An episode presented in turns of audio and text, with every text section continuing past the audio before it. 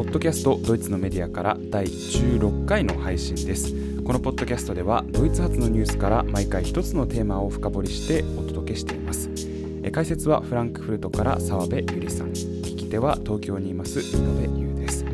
澤部さん今日もどうぞよろしくお願いしますはい、こんにちは。よろしくお願いします。はい、えー、今日のテーマはですね、気候変動についてです。えー、まあ、今ドイツで、まあ、どういうことが起きているのかというのを、えー、あの解説いただきたいと思うんですが、えー、澤部さん、これは、えー、4月の末に出たある、えー、歴史的な判決がのところからお話をいただけるということで、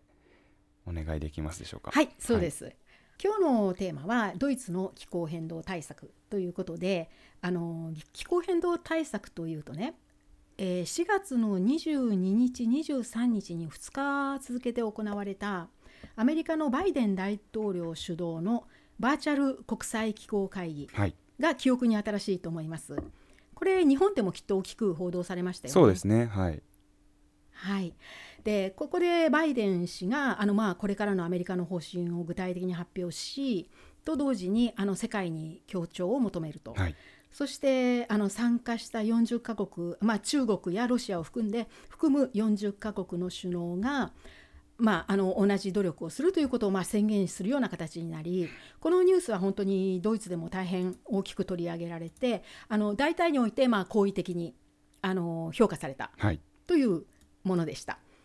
ところがこの1週間後4月29日にドイツでは憲法裁判所がある法律に対して違憲判決を出すという非常に大きいニュースが起こったんですね、うん。はい、大きな大きい出来事が起こりました。でこの出来事はねその後にあの政界にもすごく大きな影響を与えて、まあ、大げさに言うとドイツの気候政策を大きく動かすことになったんですね。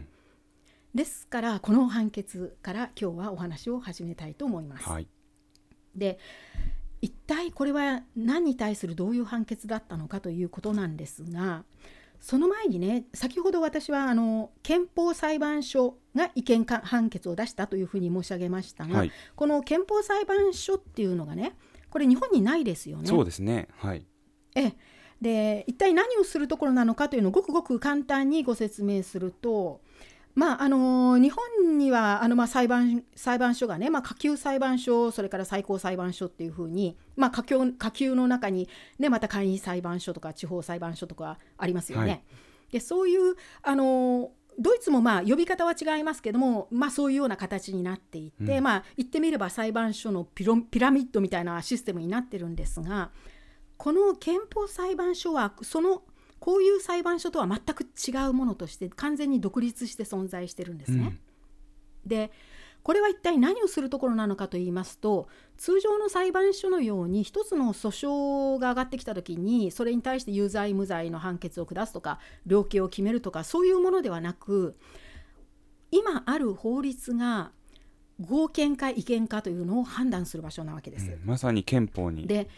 えー、乗っ取っているかどうか、ね、本当あの、はい、そういうことですね、ま、全くこの読んで字のごとくというか。うん、でまあ、目的はドイツに住むまあ市民一人一人の基本的人権がちゃんと守られているかどうかをチェックするところで。うん、で逆に言いますとあの国民はね個人でで個人ででもあの憲法裁判所にこの法律は違憲じゃないかと疑った時にあの審理を請求することができるんです、ね、なるほど。個人でもできるんです、ね、これは一人、うん、え個人の単位でできます。はい、でそうじゃないと、まあ、あの不公平になりますから、うん、それで例えば私が何かしらの判決を受けたと裁判所で。それでその判決の後ろには必ず何かしらの法律が適用されているわけでね、はい、でその判決を受けた私がその裏にある法律自体がこれがは違憲性があるんじゃないかと疑った場合にあのこの最高裁判所あごめんなさい憲法裁判所に持ち込むことができるんですね。で逆に言うとそこで、えー、例えばその法律に対して違憲判決が出れば私に下された判決自体がひっくり返るわけです。うん、ですから、あのー、そういう意味でねこう全ての裁判所の上にある形なんですよ。はい、でドイツの司法システムの一番トップにある裁判所というような位置づけです。はい、ここが出した判決なんですね。はいそうなんです。ということはかなり今回の判決大きいということなんですね。はい、うん、これはあのーえー、憲法裁判所が4月29日にドイツにあるある特定の法律に対して部分的違憲判決というのを出しました。はい、でこれは一体何の法律だったかと言いますと2019年の秋に成立しその年のね、えー、末12月に施行された気候保護法という法律なんです。はい、でこの気候保護法ってどんな内容だったかと言いますとこれはあの皆さんもおそらくよくご存知だと思いますが2015年のパリ協定であの決ま決まった目標というのがありますね。はい、あの産業革命前と比較して地球温暖化の平均気温を2.0度以下できれば1.5度以下に抑えるという世界の目標です。ね。はい、これを実現はい。これを実現するためにドイツは、まあ、何をするかということを定めたものではい、で具体的には2030年までに温室効果ガス排出量を1990年比で55%減らし、うん、最終的な目標は2050年までにカーボンニュートラルを実現することということが明記されているんですね。はい、それプラスこれを達成するために今後2030年前までの間毎年ドイツで排出して良い二酸化炭素の上限をセクセクターごとセクターっていうのはあの産業セクターとかエネルギーセクターとか交通セクター、うん。っていうふうになってるようですが、はい、セクターごとにね具体的な数字で設定しこの年はここまでこの年はここまでっていうふうにね量をあの制限してこれを必ず守らなくてはならないっていうふうにした法律だったわけです。なるほどで、うん、このね気候保護法に、えー、憲法裁判所が部分的違憲判決を下したんですがその理由は何かと言いますとこの法の問題点っていうのはね一番大きな問題点は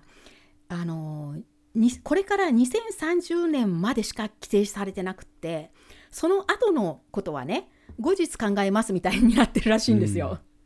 うん、ですから2030年まではきちきちってちゃんと数字が決まってるんですがその後は決まってないと、はい、それプラスさらにその2030年までに削減するその量がね少なすぎるっていうことだったんですね。なるほど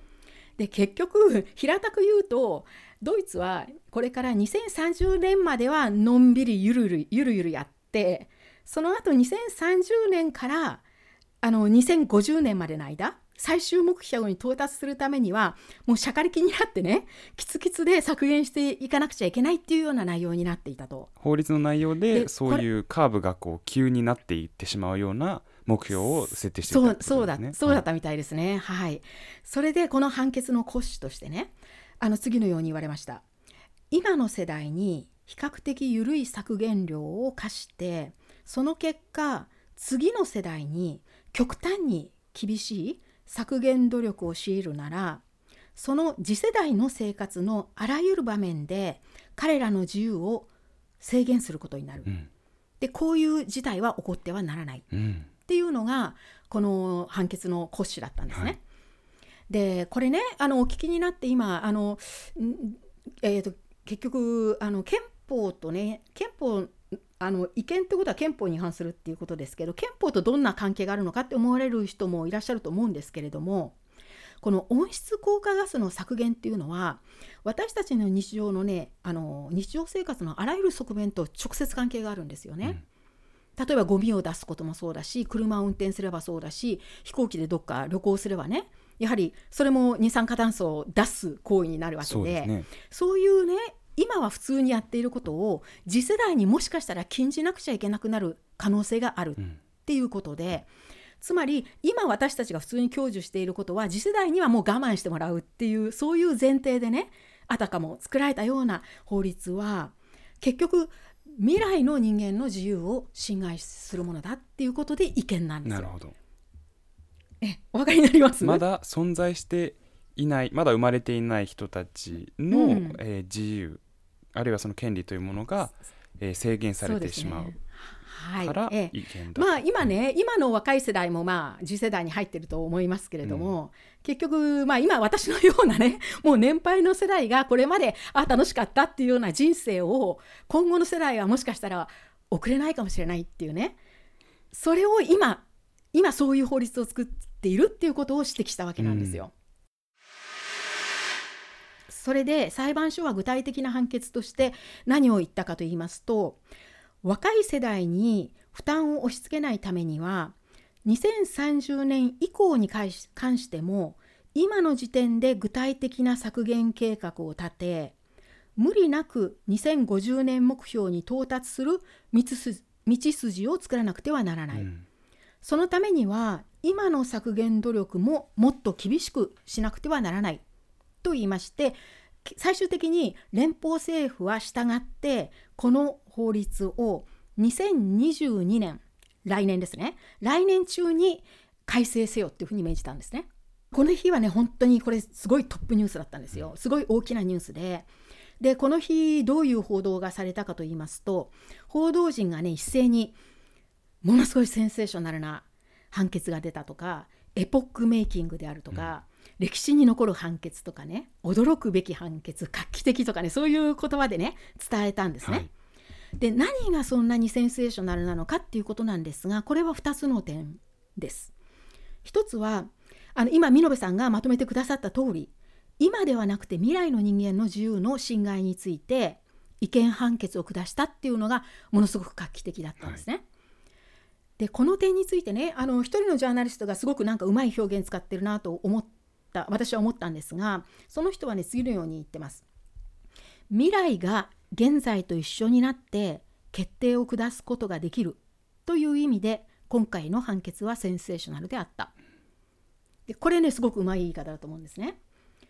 でもう一つあのセンセーショナルな点というのは気候変動対策は世代間の不公平の問題であるということを憲法裁判所が司法の立場から初めて認めた。うん。という点です、はい、これずっと例えばあの私の世代だとそのフライデーズ・フォー・フューチャーの人たちが言っている世代間の、はいうん、えー、不平等があるということです。それがまあ認められたということなんでしょうかね。そういうことです、うん、はい違憲判決が下されたということは誰かがこれを訴訟あの、ま、持ってったわけですよね、はい、憲法裁判所に。一体誰がね原告は誰だったのかでなんで訴えたのかっていうことなんですがこれはあの2019年末にこの法律が施行された直後あの年明けの、ね、1月なんです。昨年の1月に複数の環境保護団体とそれから今あの見延さんがおっしゃったフライデーズ・ファ・フューチャーの若い運動家たちが原告としてあの弁護士を雇ってね、うん、違憲判断を仰いで訴えを起こしたわけなんです。でその時のね理由として次のように言われました。気候保護は基本的人権保護である。連邦政府が今具体的な策をあ取らないことは基本法に違反している。なぜなら世界にはすでに気候変動による自然災害の被害を受けて生活基盤を失った人々がいるしあるいはドイツでもあの将来の世代の生活基盤がすでに失われつつあるからだっていうことが理由なんですね。この、まあ、あの一応補足しておくとこの基本法というのがドイツでは憲法にあたる法律ですね。あ、はい、そうです。はいありがとうございます。でこの時にねこの、あの訴えを起こした時あの原告の中でもね特にまあフライデーズ・フォー・フューチャーの若い人たちっていうのは自分の個人の名前でね原告団に名前をこう載せてるんですが、はい、あのそういう人たちにねコメントを聞聞く番組があったんですね。どうして訴えたんですか？っていうその理由なんですが、でね先に言っておきますとこの「フライデーズ・フォア・フューチャーのからの運動家として原告にね名前を連ねた人たちってね多くがティーンエイジャーなんです、うん、つまりまだ未成年です。でねその中でまあインタビューを受けている若い人たちがたくさんいたんですが例えばね17歳の高校生の男性は次のように言ってます。私たち若い世代の生活基盤を今後も維持するためには今急進的な変革を遂げる以外に選択肢はないと思います。だから訴えたんだってことですね、うん、でもう一人ね15歳のねこの子は多分中学生か高校生か分かりませんが15歳の女の子、えー、これまで私たちあフライデーズ・ファ・フューチャーです。が展開してきた、えー、デモが何にももたらさないならもう法的なプレッシャーをかけるしかないと思って訴えました、うん、っていうふうに言ってます。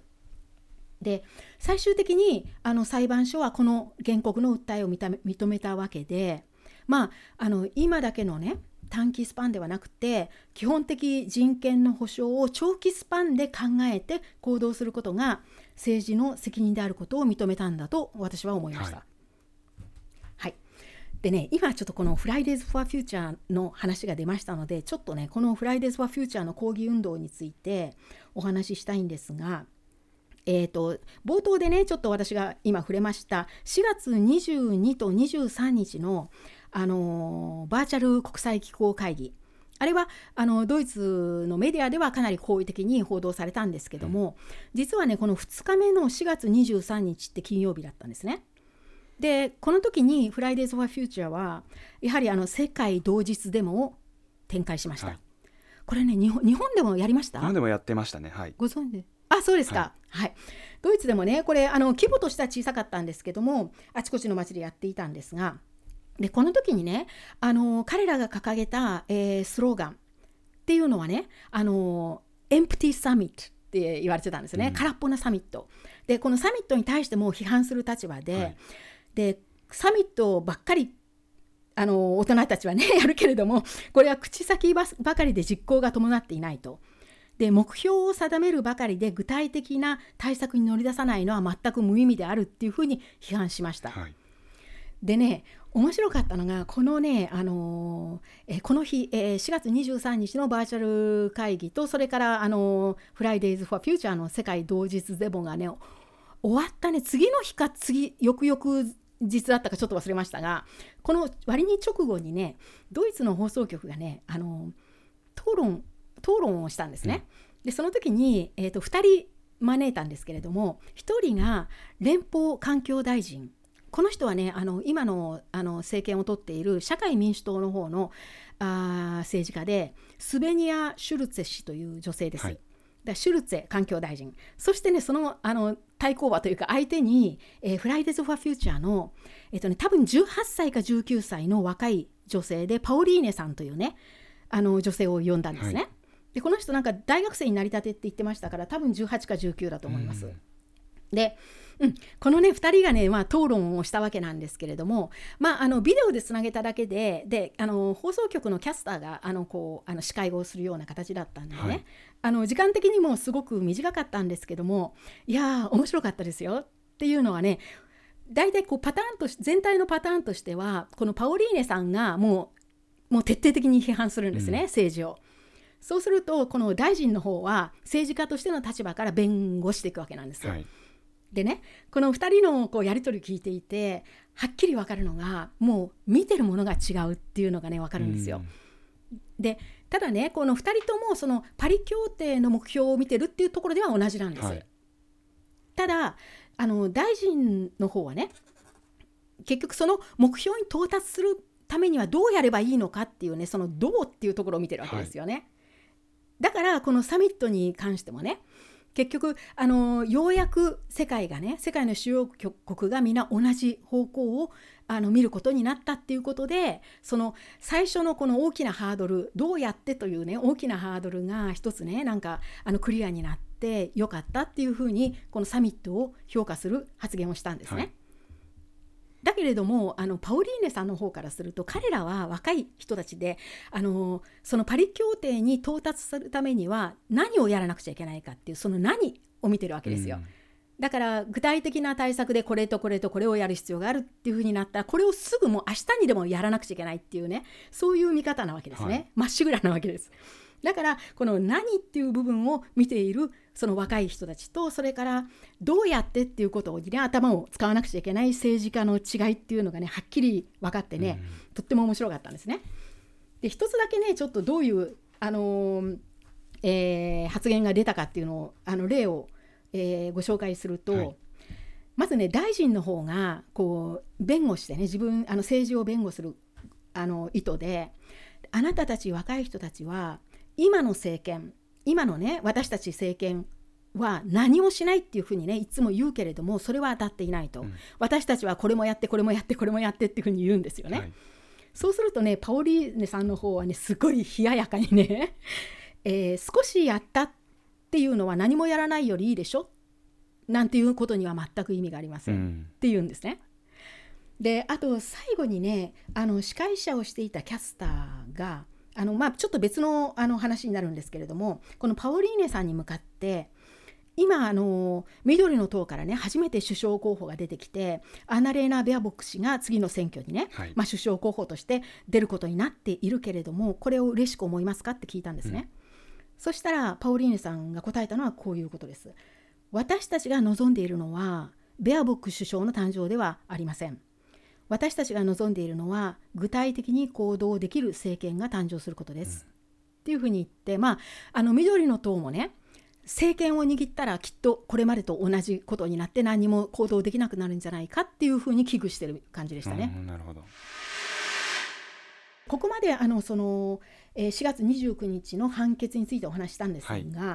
この判決は実はすごくあの波紋大きな波紋を呼びまして、まあ、政界を動かすことになります。で次の点としてその判決の波紋についてお話したいと思うんですがまず報道。えーと、報道はね先にあのセンセーショナルとか画期的っていう言葉を使う使う報道が多かったっていうふうに、えー、お話ししましたけれどももう一つね私が見た限り全てのキャスターがね同じ言葉遣いをして、あのー、言っていたことがあるんですがそれはこの判決は司法の最上位にある裁判所からの政治に対する平手打ちであったっていうんですね。うんでつまりあのビンタ。平手打ち。平手打ちを食らわせたビンタを食らわせたっていうことなんです。はい、でだからこのビンタを食らったね政治家たちはさぞやショックを受けてあのー、まあ、恥じっているんじゃないかっていうそういうこうニュアンスで伝えられていたんですが、うん、その後すぐねメディアはまあありとあらゆるこう政党の政治家のところにね意見を取りに行くんですね。はい、でこの判決をどう思いますかって聞くんですがまあそれを見てね結構本当におかしかったのが、はい、どの政治家もねみんな同じ反応をしてるんですがその政治家たちの声っていうのはいやー素晴らしい判決だった。これをね私は大変喜ばしいと思う。大変嬉しいとかね、うん、これでね社会が大きく動けるとかこのもともとの法律を作った与党の政治家たちも同じこと言うんですよ。なるほど。聞いてる方からするとあれ何これって そうそうそうそう。おかしいでしょ？あ唯一のね例外があの AFD 極政党の AFD で、うん、でこの政党はあのかつてのトランプと同じスタンスですね。あの地球は大丈夫。全然問題ない。今みんなが騒いでるのはただのヒステリーっていうそういうねスタンスなのでここだけはちょっと例外なんですけども他のね政党はみんな同じことを言って喜びを表したわけです。うん。で何これって思うんですけどもまあこれなんでそんな態度を取ったかっていうとみんなもう選挙戦に入ってるんですね、ね、選挙戦モードになっていて、はい、ここで失点を大きくしたくないと、はい、そうなんですよ。で特にねこの与党このあの今回あの平手打ちを食らわされたその法律を作った与党の2つの政党あの保守のキリスト教民主社会同盟とそれからあの社会民主党ですね、はい、このここがねものすごい露骨でした。両方ともがね私たちはもっと厳しい法律を作りたかったんだけども相手が足を引っ張ったっていうようなニュアンスでねアピールするんですよ。うん、これでようやく私たちがね最初に意図した通りにできるっていうことなんですよね。なるほどでなんかこう、うん、責任の押し付け合いみたいなのやってて特にねあの社会民主党がそういう発言をね繰り返してました。うんでねこれでもね私事実だとは思うんですよ。多分ね社会民主党はもっと厳しい風にやりたかったけどもあのキリスト教社会あキリスト教民主社会同盟の方がブレーキかけたんだとそれは思うんですけども、うん、今そんなこと言うんならどうしてもっとねその時に頑張って通さなかったんだっていうことを実際にあの先ほどちょっと名前を出しました連邦環境大臣のね、はい、シュルツェさんという人にねあの、まあ、キャスターが聞いてたんですけどもこの大臣はあのななかなかねこう対立ばっかりがあの対立ばっかりでねあのもし話し合いばっかり続くとしたら最終的に法律が成立しなくなると、うん、で自分たちはとにかく法律をまず成立させることに重きを置いたから妥協したんだっていうふうに言ってました。うんでまあ、うん、結構ね政治家が、あのー、ちょっと 恥ずかしいというかあの滑稽な反応をしていたんですがさらに驚くことにね、えー、この判決ができあごめんなさい最初にねちょっと言っておくとこのあの先ほども言いましたけれども裁判所のねあの判決内容からは結局来年中2022年中に改正せよっていうふうにあの命令したわけですね。はいだからそれを聞いた国民もそれからメディアもあこれは選挙後の新政権の課題になるんだなって思ったわけですよ。うん、ところがなんとこの判決が下りてね2週間も経たないようなうち5月12日ですにね今の政権がまた改正案をね作って内閣決議を通したんですね。うんでなんでそんなにすごいスピードっていう感じでなんでそんなに急ぐんだろうって思いましたけどこれはもうあの要するに名誉挽回したいわけですね。はい、今のうちにいいあの満足できるような内容の法律をあの作ってそれで、まあ、選挙戦を戦いたいっていう意図があるんだと、うん、まあ、見え見えなんですが、はい、でその大臣の意向によるとあの今政権下で議会を通すことをもう計画しているそうで。で今政権下っていうとね実質もうあの来月しかないんですね。うん、というのはドイツはあのそうなんですね、はい、7月8月が閉会期になって9月はもう選挙の月ですから、はい、結局、まあ、7月あ6月中にあの、まあ、議会と理事会を通すことになるんですがなんかそのつもりみたいです。でここで一体じゃあどういう改正案になったのかっていうのをお話しします。はい、でねこれちょっと具体的に言いますとまずねあの古い法律ではえー、ドイツのカーボンニュートラル目標は2050年になっていたのをいきなり5年前だ前倒しにしたんですね、うん、ですから2045年までにドイツはカーボンニュートラルになるそうです、はい、それがまず1つ。で2つ目がそこに至る過程として古い法律の中ではまず2030年までに55%減らしますって言っていたのを新しい改正案の中では65%に増やしました、はいそしてさらにその2030年以降に関しては2040年までに88%減らしそしてその5年後2045年までに100%減らす。っていうふうにね目標を定めたんですね。はい、で3つ目に、まあ、一番裁判で引っかかったあの大きな点。2030年以降の毎年のあの温室効果ガス排出量の上限プランもきちんとした数字で規定するっていう、うん、そういう内容だそうです。はい、ですから結果的に改正案では今の世代の削減目標を引き上げてあ引き上げることで次世代との間で、まあ、しなければならない削減努力を公平に、まあ、ならしたと言えると思います。うんでねじゃあこれに対してその原告のあのフライデーズ・フォー・フューチャーの面々はどういうふうに反応したかというと、はい、やはりねすごく批判しています。でねやっぱりこの改正案においてもあの政府は目標を立てるばかりでねいつ一体どういう対策をしたらいついつまでにこれだけの、ね、量,、あのー、量が削減できるっていう風な具体的な一歩がね全くない。うんで実行が伴わない限りこれはこれもまた空っぽなアナウンスに過ぎない政党のただの選挙戦略であるっていうふうにねバサッと切り捨ててますね。はい、で、まあ、フライデーズ・フォア・フューチャーっていうのはねいつもこうあの政府は政治家はあのー、具体的な対策を何もしないっていうふうに言ってるんですが、うん、じゃあ彼らが言う具体的対策とは何かっていうとこれはねあのかなりはっきり要求事項として最初から彼らは掲げてるんですね。はい、でそれを、あのご紹介するとまず1番再生可能エネルギー設備を速やかに拡大すること。うん、で現在の45倍のスピードであのウィンドパークとかねソラーパークをあの増やせって言ってるわけです。はい風力発電ってねかなりドイツではあのこれまで随分増えてきていて今ねあの全ての他の何よりも風力発電が今一番多いんですドイツは電力の供給量で。でね全体のあの27%が風力発電で結構ねこれまでは風力発電機ってたくさん建設され続けてきたんですね。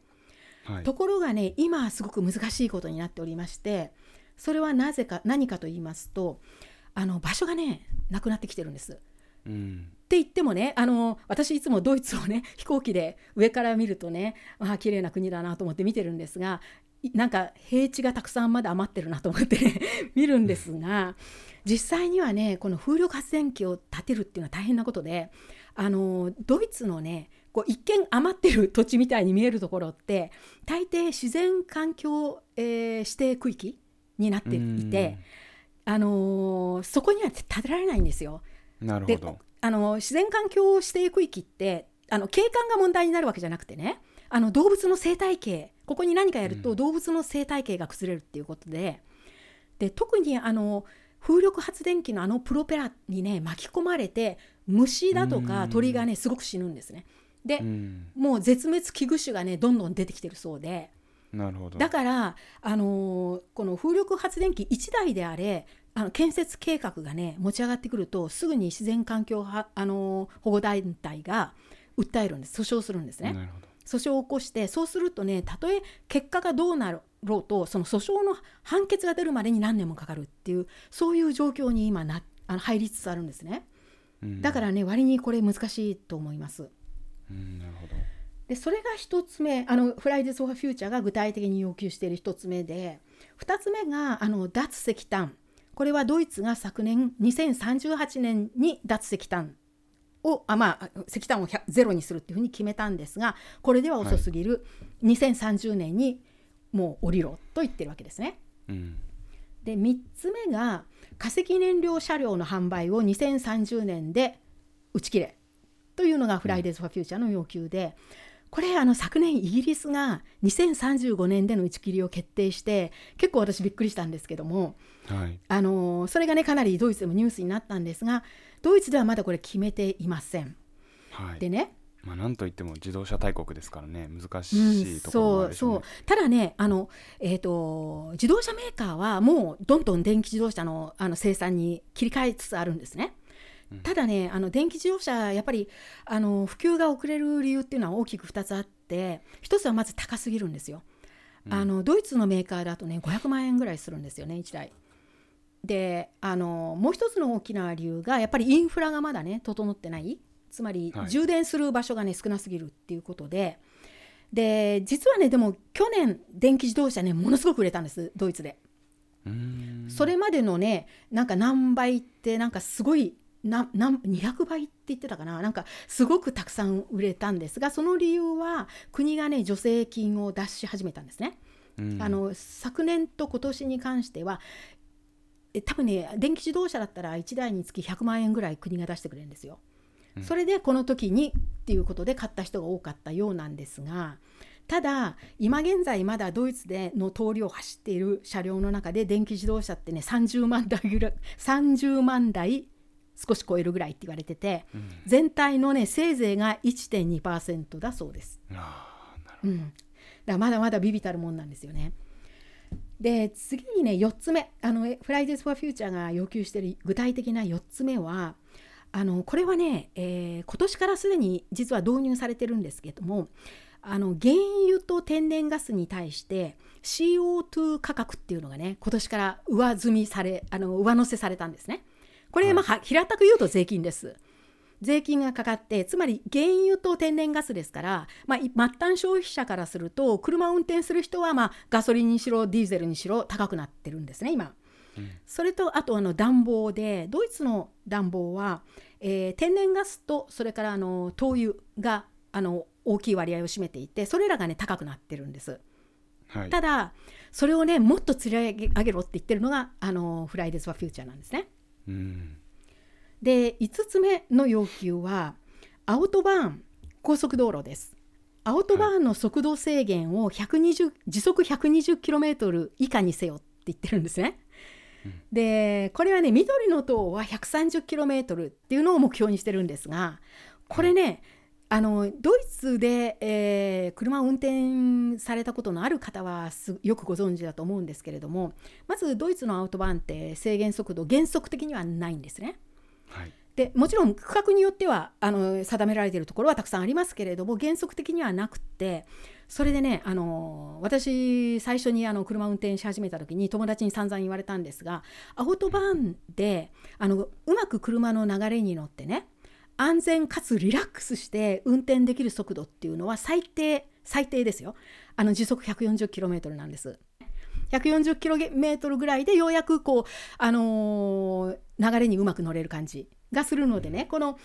今速度制限を 120km 以下にせよっていうのはドイツのね 車を運転してる人たちにとっていればえーっていう数字なわけです。うんで、えー、と最後にもう一つあのフライデーズ・フューチャーが要求している事柄は、えー、国内便飛行機のね国内便を禁止せよということです。うん、だから国内での移動はね全部、あのー、飛行機を使うなっていうことですね。でこういうまあ要求を掲げていてこれのどれ一つとして改正案にも入ってこないとそれに対してすごくあの批判をしているわけですね。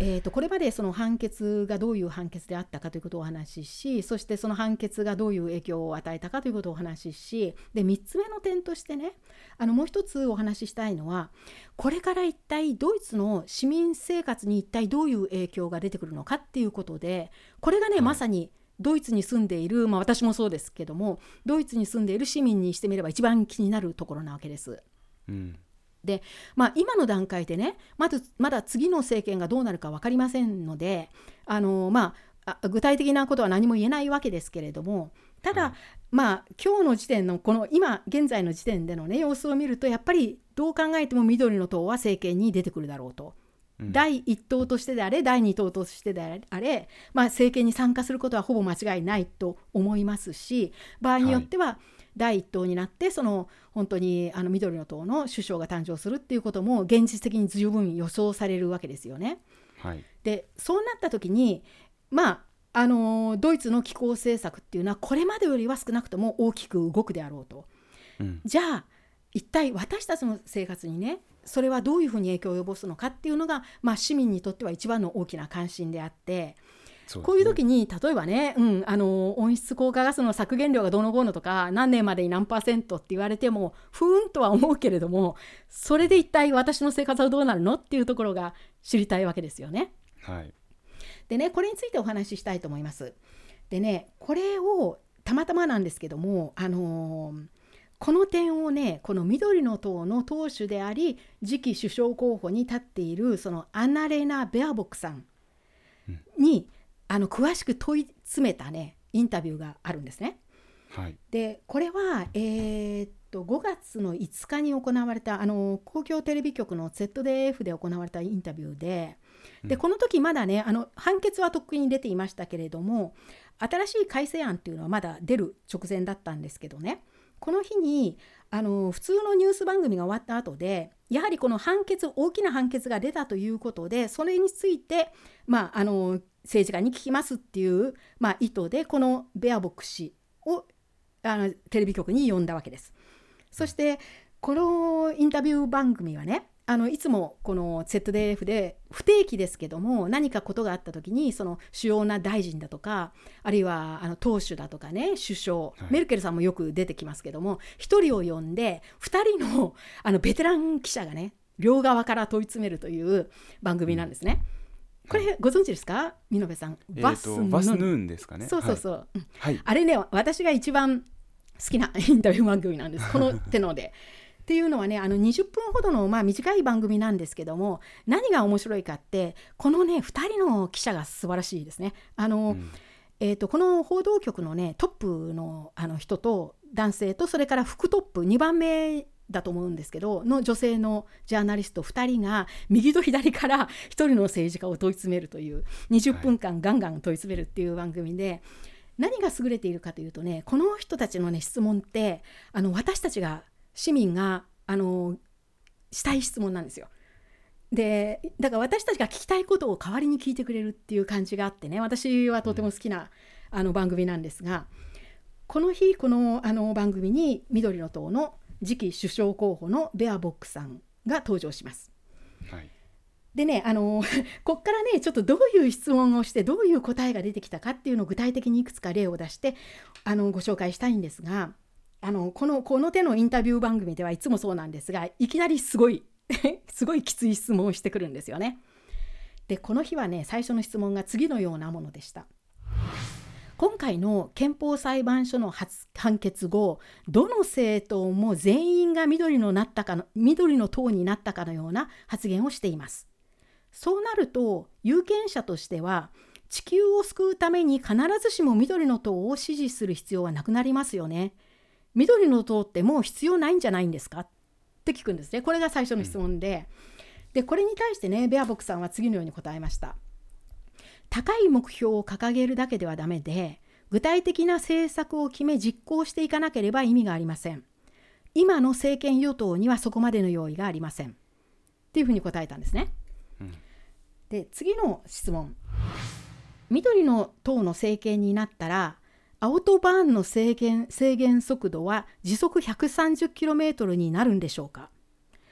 この点であなたたち緑の党は連立相手との交渉連立相手に交渉の余地を与えるつもりはないんですか？って聞くんですね。でまずねこの先ほどもあのこの高速道路の制限速度の話はしましたけどこれってねすっごくあのドイツの市民が関心を持ってる点なんですね。はい、であの連立相手との交渉の余地っていうのは緑の党はたとえ選挙で勝って第一党になったとしてもやはり他の政党との連立はしなくてはいけないと。で、はい、その場合連立する場合はそのあの話し合ってね政権を作る立てるために話し合って次期政権の中でこれだけは実現するっていう細かい具体的な点を全部書面にして両方で合意して署名して初めてあの政権が成り立つんですよ。だからその間にもちろんあの連立する同士はずっと交渉を続けるわけなんですね。でその時にこれは絶対にねあの譲るつもりはないのかっていうふうに聞いたわけです。はい。でこれに対してベアボックさんは次のように答えました。私たち緑の党のプログラムに掲げている原則は確かに時速 130km です。ただ連立交渉で私たちのプログラムを100%通すというのは無理でしょう。っていうふうにまあちょっとねこう あの逃げたというか余裕を持たせたわけですね。うん、で次のね質問は次のあこういうものです。交通セクターでは電気自動車への変換を急がねばならず2030年までの温室効果ガス削減目標達成のためにはドイツでは電気自動車の数を今の30万台から1400万台つまり今の40倍以上に増やす必要があると専門家は言っています。この変化の過程で自動車産業の1万以上の職が失われることも試算されています。つまりあなたたち緑の党は雇用よりも気候を優先するんですかって聞くんですね。でこれもねすごくあの自動車産業にとってはすごく大きな問題なんですよ。でそうするとベア牧師は、えーと、まずね「ないん」って言うんですね。最初に「いえ」って言って。でこれねこの今回のインタビューではね半分ぐらいの質問に対してまず「ないん」って言ってから始めるんですね。うんで何て言ったかというとパリ協定以降の5年間でドイツの自動車メーカーはとっくに変化を織り込み済みで電気自動車の生産台数を上げているところです。大事なことは生産拠点をドイツにキープすることでありそのためには企業が必要としているのは安定した生産計画を立てられる環境です。うん、そしてそのための枠組みを作るのが政治家である我々の仕事であり緑の党はもう準備していますっていうことなんですね。だからまあ具体的にどうなのかはともかくとしても、まああのー、そんなこともやってますよっていうような回答だったわけです。はい、で次の質問がね今度は石炭です。脱石炭では現政権は石炭産業やその地域との話し合いを重ねてなんとか歩み寄りをして2038年に脱石炭という時期を決めました。それを今あなたたち緑の党はさらに2030年に前倒ししようとしていますけれどもそういう厳しい計画を無理やりに推し進めると有権者たちが極右政党の AfD に走ってしまうかもっていう心配はしないんですかって聞くんですね。でこれもねやはり私たちの関心なんですよね。まああの石炭産業、まあ、自動車産業もそうですけど石炭産業ってやっぱりあの地域であのまあ、地域の中心になってる産業になるわけですからそれをね閉鎖っていうふうになるとその地域は一体どうなるのっていうのって一番大きな問題ですよね。そうですね。はい、でこの質問に対してもねベアボックさんはまず「ないん」と言ってから、えー、石炭産業の就労者や石炭産業の地域を脱石炭後の変化に順応させ決して置いてきぼりにしないために緑の党ではもうモデルを作っています。私には自分が一体何ができ社会に何を提供できるかがはっきり分かっています。脱石炭に関してはもう私たちは長く準備してきているのですっていうふうに答えましたでねドイツではねこういう返答が受けるんですねあの自信があるでしょ？であこの人自分が言ってること分かってるなとかあの自分が何ができるかが分かっているっていうのはねもうすごくアピールいくらアピールしてもアピールしたりないぐらいこれすごく大事なねあの答え方なんですよ。でまあ、実際にねこのベアボックさんっていう人はあのー、特に自動車産業と石炭産業をかなり専門でやっていてもうなんか頻繁にこの業界の人たちとの話し合いをね進めてるっていうことでなんか知られてますので実際にね本当にあのよく知ってるんだと思うんですね。でただ、えーと、ジャーナリスト側もねめげない さらにね次のような質問をします。緑の党は自分たちが国民に具体的に何をしようとしているかのについて一体いつはっきり言うつもりなんですか？ドイツでは、えー、昨年からのコロナロックダウンで二酸化炭素の排出量が減りましたけれどもコロナが終わった後にあなたたちは気候ロックダウンでもやるつもりですか？って聞くんですね。そうするとベアボック氏はまた「ないん」と言いまして私たちがやろうとしているのは人々の自由を制限することではなくその反対で今の世代のみならず将来の世代にも自由を保障しようとしているのです。今回の憲法裁判所判決がまさにそういう内容でした。雇用と気候、自由と気候は決して対立するものではありません。気候政策というのは産業政策でもあり、社会政策でもあり、また人間の自由を守る政策でもあるのです。っていうふうに答えました。でまだねジャーナリストは食い下がるわけです。では国民が断念しなくてはならなならないものは何なんですか？例えば今後もドイツ市民はいつでも好きなだけ飛行機で旅行できるんでしょうか？これもねすごく大きなドイツのあのドイツ人のね関心なんですね。でそうするとベアボックス氏はあベアボックスさんは次のように答えます。私たちが制限しようとしているのは私たちの幸福な日常生活に害を及ぼす事柄だけです。でこれはねまあ逃げたわけなんですけれども、うん、そうするとねジャーナリストがさらに追い追いかけるわけですね。